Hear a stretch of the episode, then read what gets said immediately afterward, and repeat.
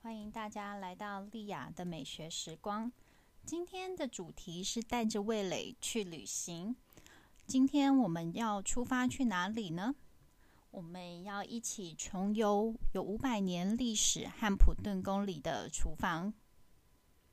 汉普顿宫位于伦敦西南方的郊区，它必须搭乘火车或自行开车才能抵达。搭乘地铁是无法到达的，所以比较少有旅客会去注意到汉普顿宫。我会注意到汉普顿宫呢，是因为多年前我在伦敦念书，因为我本身就很喜欢人文科学，例如音乐、文学、艺术、地理、历史。刚好伦敦呢是全世界博物馆、美术馆、皇宫最密集的地方，这些都是我很爱去的景点。所以，我当我将把伦敦市中心的这些景点逛完之后呢，我就开始往郊区去发展。就是因为这样，我才发现了汉普顿宫。当我走完汉普顿宫呢，我发现这个皇宫实在太特别了。它不同于我之前去过的皇宫。一般我们参观皇宫的路线呢，基本上我们会参观皇室贵族的卧室。起居室、大厅、交谊厅、宴客厅，还有很美的花园。很少很少会有机会看到皇宫里的厨房。但是呢，在汉普顿宫，它的厨房反而是参观的重点。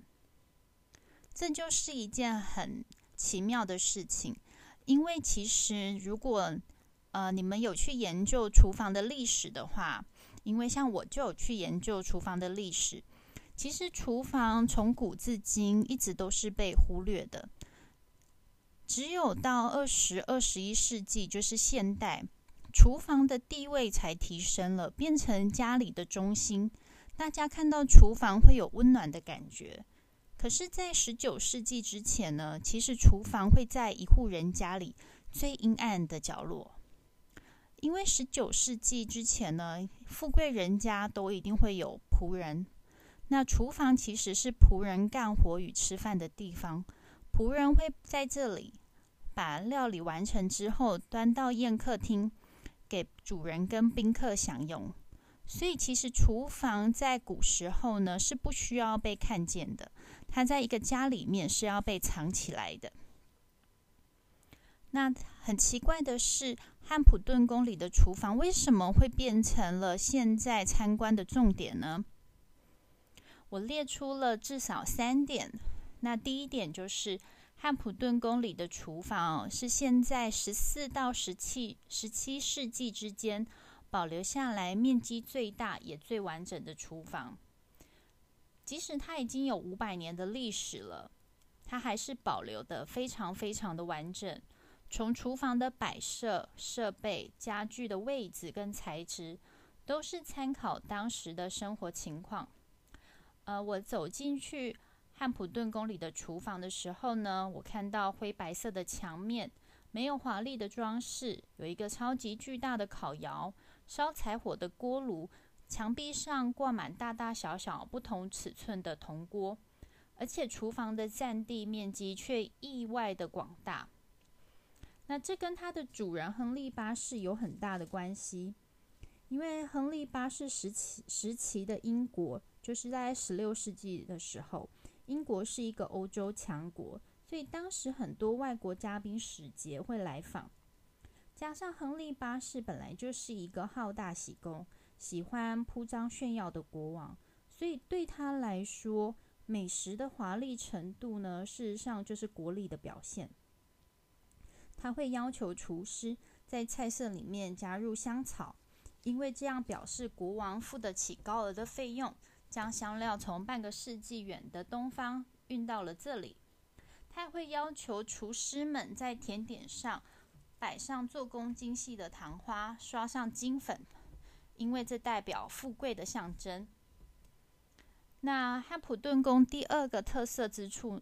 特色之处呢，就是是即使它已经有五百年历史之久了，但是它的厨房到现在还可以使用。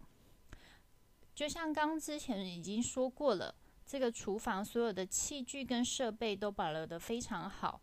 如果你来到这个厨房，你就会发现，这个厨房里面所有的工作人员都会穿着当时的衣服，重现着五百年前的氛围。而且特别之处呢，他们在那个厨房里面，现在还在做料理。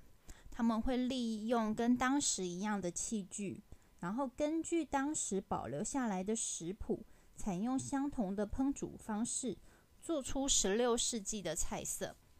我记得我去的时候呢，刚好看到一个厨，刚好看到一个厨师哦，那他穿着五百年前的衣衣服，然后在木头的桌子上擀着派皮。那大家也都知道，其实我就是一个甜点师傅，所以我也。现在我也在赶着派皮哦，所以那种感觉实在很奇妙，好像看就是同样都是厨师，然后但是我没有想过，诶，原来五百年前的厨师是这样擀派皮的，其实跟现在真的差不多。我记得我当时因为你可以付费去享用当时那时候做出来的餐点，所以我记得我当时付费的时候，我的我享用的是英国很传统的炖派。